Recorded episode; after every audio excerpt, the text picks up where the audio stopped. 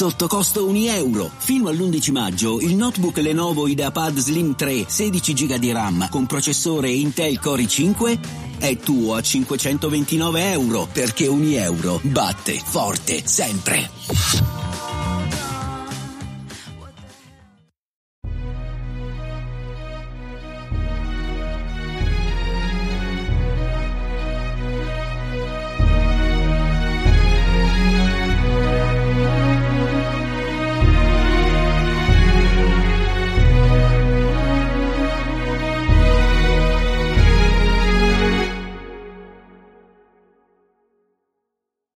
Ciao a tutti e benvenuti al 53 episodio di Pillole di Scienza.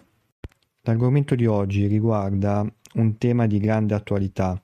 Si parla sempre più spesso di criptovalute e della tecnologia che c'è dietro. Cerchiamo di capire insieme qualcosa di più per avere le idee un po' più chiare. Cosa ne dite? Iniziamo? In particolare oggi volevo parlarvi di una tecnologia che si chiama blockchain. Sicuramente avrete già sentito nominare anche questo termine. Ecco, dovete sapere che le blockchain sono alla base del funzionamento delle criptovalute, ma non solo. Gli utilizzi possibili sono moltissimi. Eh, vediamo bene insieme di cosa si tratta partendo come sempre da qualche definizione. Blockchain, catena blocchi.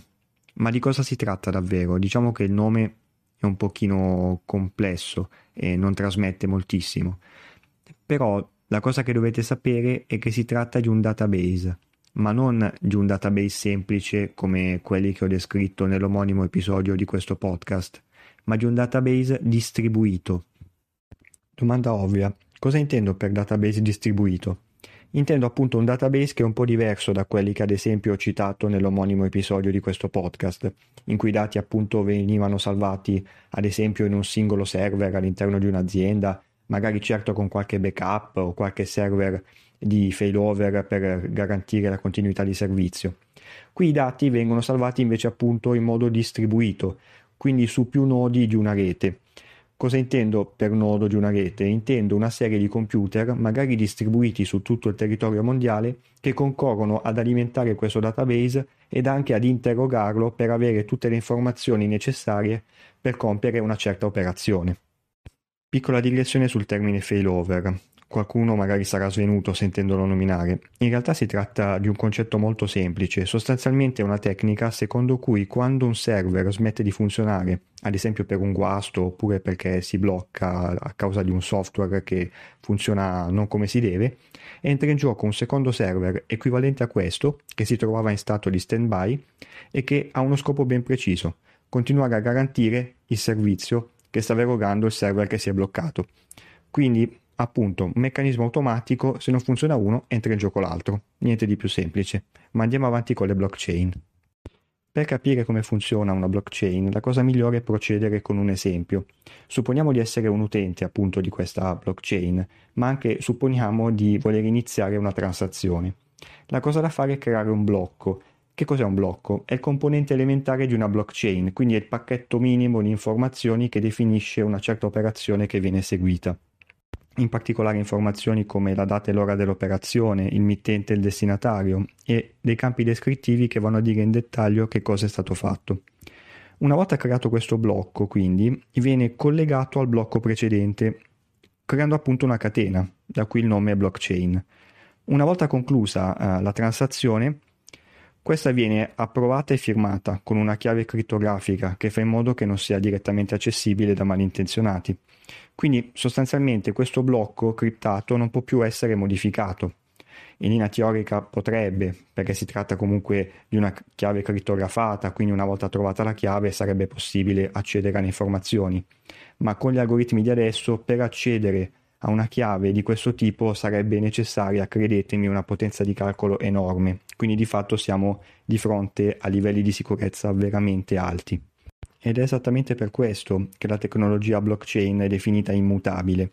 In più è anche trasparente, perché ogni transazione viene duplicata migliaia di volte sui computer che di fatto rappresentano i nodi del database distribuito.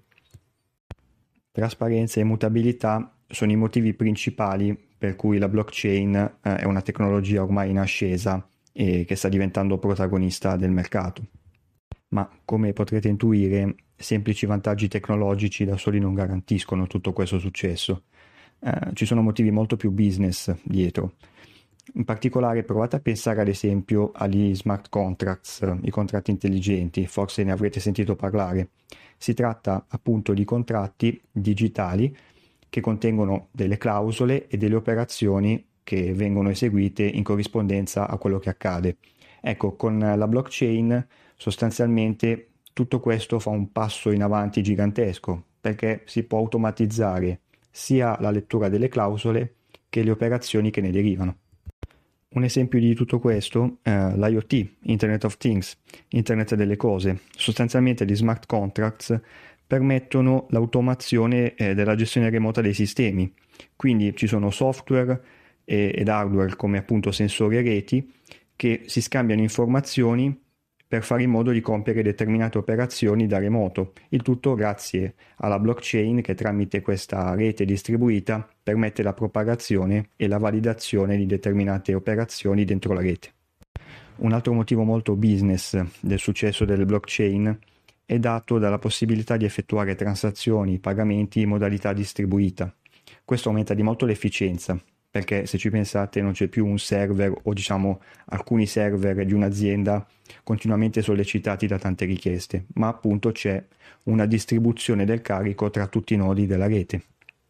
Ma non solo, come avrete intuito blockchain è anche sinonimo di sicurezza, un po' per i motivi che ho detto prima, quindi un database distribuito, con più copie salvate su più nodi della rete, il fatto che ogni blocco abbia un blocco precedente creando una sequenza ben precisa e difficilmente modificabile. E in più ogni blocco è protetto in maniera crittografica molto robusta, quindi di fatto è immutabile. E di fatto questa è una delle proprietà tecnologiche che citavo prima a testimonianza del grande successo di questa tecnologia. Ed anche qui con un occhio al futuro, pensate a gestire elezioni o sondaggi in questo modo, è molto più sicuro ed efficiente, no? Insomma, come avrete capito, le blockchain sono utili ogni qualvolta ci sia la necessità di certificare e validare un processo. Inoltre, come avrete sicuramente capito dal titolo di questo episodio, la blockchain costituisce la tecnologia di base per il funzionamento delle criptovalute. Potete sostanzialmente vedere la blockchain come il tappeto su cui si poggia poi tutta la tecnologia della criptovaluta e ne esistono centinaia di criptovalute, anzi quasi un migliaio, ognuna con delle logiche leggermente diverse rispetto alle altre. Ecco, sicuramente è un, è un argomento che merita um, un episodio e credo che lo farò prossimamente. Tornando alla blockchain, un ultimo aspetto che mi preme sottolineare è il seguente.